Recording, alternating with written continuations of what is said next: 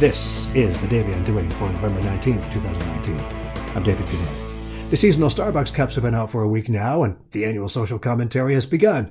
Of course, they increase sales, and so do the myriad calorie rich drinks that fill those cups. Of course, they are not compostable, and really only recyclable if they end up in a recycling facility that can strip away the inner plastic lining from the paper exterior, which most do not. So, well, you know.